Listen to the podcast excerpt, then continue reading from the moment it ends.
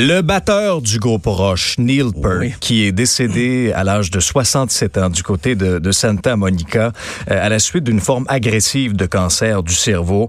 On en parle avec notre chroniqueur, la chronique Disque dur avec Stéphane Plante. Salut Stéphane. Salut. C'est un décès qui a bouleversé bien du monde dans, dans le milieu artistique. Ah oui, hein? ben la, la communauté de musiciens, il faut ouais. savoir que Neil Peart était une influence pour beaucoup, beaucoup, beaucoup de batteurs. Et Rush est un groupe très ap- apprécié, ben oui, par les fans, mais aussi les musiciens. Donc, il y a eu des hommages en fin de semaine. Il y a eu toute une panoplie, même des groupes. Le groupe Tool a joué une pièce de Rush juste pour faire un petit clin d'œil pour Neil. Puis voilà, donc ça c'est... Même les Styx, je savais pas que Styx existait encore. Ils ont fait un hommage à Rush en fin de semaine. Et bien sûr, les médias sociaux, Foo Fighters. Dave Grohl a dit que c'était... le C'est en écoutant Rush qu'il qui a entendu c'était quoi un drummer, parce qu'avant ah ça, oui. il, ça le préoccupait pas, il écoutait de la musique, mais là, en écoutant Rush, il a découvert que, OK, il pouvait prêter attention et sûrement que ça l'influençait à devenir batteur lui-même. Donc, ça, c'était, c'est un parcours quand même particulier parce que c'est, Rush, c'est pas les, les, les rock stars à la Motley Crüe, là, où il y avait des, un mode de vie très, c'est plutôt, c'est des gars très sérieux.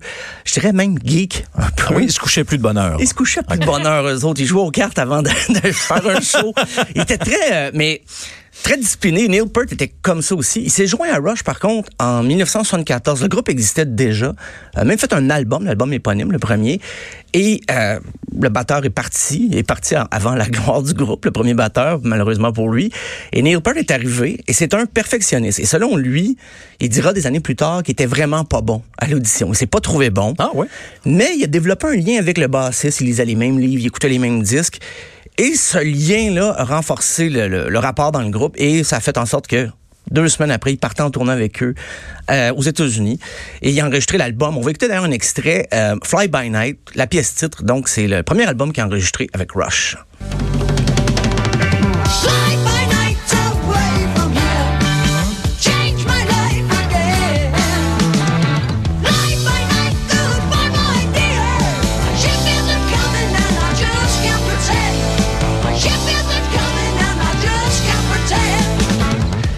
Même s'il n'y a pas de solo partout, on entend déjà juste d'une partie de la chanson en, entre le refrain, le coup, ouais. il y a tout le temps une petite pause pour. Ouais. C'était ça, Neil Peart. Ouais. C'était vraiment. Il en mettait plus que le client demandait. Et une technique et... très précise, là, selon ce que, ce que je oui, disais. Oui. C'était vraiment là, un, un perfectionniste, un technicien de, du rythme comme ça. Il y avait, on pouvait le reconnaître. Là. Il, était, il y avait sa ah, technique oui. à lui. Là. Il, il a même dé- déclaré une fois qu'il y a seulement trois pour cent des spectacles qu'il, qu'il, où il arrivait à être un niveau de perfection qui, qui le satisfaisait. Ah oui? trois pour cent. Hey, t'imagines? Et il finit sa carrière de c'est... même, me semble que... Mais, mais pourtant, les, les fans de Rush sont sûrement en désaccord total. Parce que ben, c'est... c'est sûr. C'est que, il tolère et... quelqu'un de dur envers, euh, envers lui-même, peut-être trop critique. Là. Des fois, ben, t'es oui. comme la coche de trop. Là. Je suis certaine que c'était, c'était bien correct pareil. Là. Oui, oui. Même dans les années quatre-vingt-dix, alors que tout le monde, déjà, en quatre-vingt-douze, plusieurs le considéraient déjà comme... un des meilleurs batteurs au monde, il décide de prendre des cours pour se perfectionner encore. Et ça, tout le monde était surpris. Mais pourquoi? Si Neil Peart a besoin de cours de batterie après quinze albums environ, qui d'autre en a besoin? Tout le monde, je pense. Mais ça montre et, qu'il ne s'assoyait pas ouais. sur son talent. Ah non, non, pas du tout. Ouais. Il est très, très beau. Et oui, puis en soixante-seize, c'était l'album de Rush qui a vraiment fait qui sont devenus un groupe, c'était plus un groupe canadien, c'était un groupe mondialement connu. On va écouter vingt et un douze, un, un extrait. La pièce dure vingt minutes, mais l'extrait est plus court. Ah oui, merci.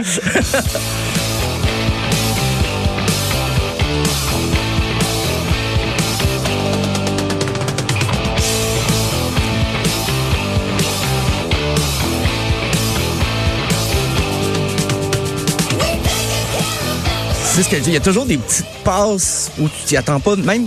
Même si tu sais pas jouer de drum, mm-hmm. tu reconnais, t'entends quand même que c'est, c'est un virtuose qui est là. Il fait pas juste du quatre-quatre euh, tout le long de la chanson, faire le même rythme. Euh, mais ils ont, d'ailleurs, les albums live de Rush ont été très populaires parce que ils faisaient pas les pièces de la même façon que sur l'album. Donc les, les, les albums de c'est, des, c'est presque aussi populaire que les, les albums studio de Rush. On va écouter d'ailleurs un extrait, un classique Y Y Z où là Neil Peart se laisse aller pas à peu près.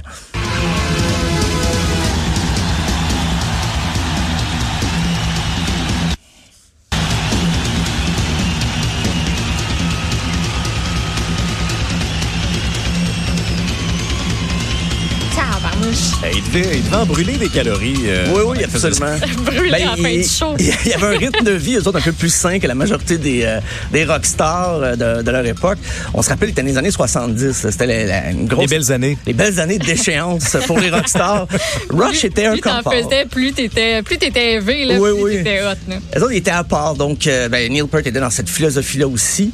Euh, et puis... Les, les fans de Rush sont reconnus comme étant très intenses. Quand le groupe s'est séparé en janvier deux mille dix-huit, mon collègue de disque dur, Philippe Melbourne-Faux, pour pas le nommer, a fait une blague parce qu'il aimait pas Rush et il a, il a écrit dans un article un peu à la blague « Ah, bon débarras. » Oh et mon là. Dieu, il venait de signer son arrêt de mort. Il a dû recevoir et... des beaux petits courriels, des beaux oh, petits messages. Il y a eu un déferlement. On ne rit pas avec les fans de Rush.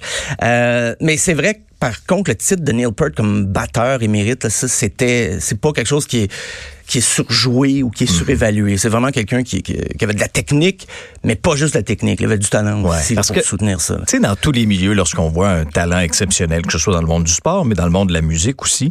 Et puis, je lisais qu'au début de sa trentaine, intronisé au Modern Drum Hall of Fame. Mmh, oui, oui. Le plus jeune batteur à recevoir cet honneur-là. Dès oh, dix-neuf cent quatre-vingt-trois, oui. Alors à trente ans, déjà, là, ses oh, pères oui. reconnaissaient à quel point il était exceptionnel. Ben, il avait commencé assez jeune déjà parce qu'il voulait faire du piano, mais c'était pas concluant, il tripait pas sur le piano. Et là, ses parents, quand il avait douze ans, ses parents étaient tannés de l'entendre frapper sur n'importe quoi avec des crayons dans la maison. Ils ont dit « OK, pour ta fête, on va te donner des baguettes de drum, une caisse claire de basse, et des cours, des leçons de batterie. Si un an plus tard, tu joues encore, ben, t'auras le kit complet à quatorze ans.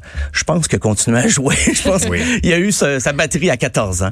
Et euh, ben, il a inspiré, il a tellement... Euh, mais il a, il a vécu des drames personnels aussi qui ont ah oui? un petit peu euh, chamboulé sa carrière, oui. mais c'est en quatre-vingt-dix-sept, sa fille, sa fille unique, est décédée à dix-neuf ans à, ah, euh, oui. dans un accident de voiture.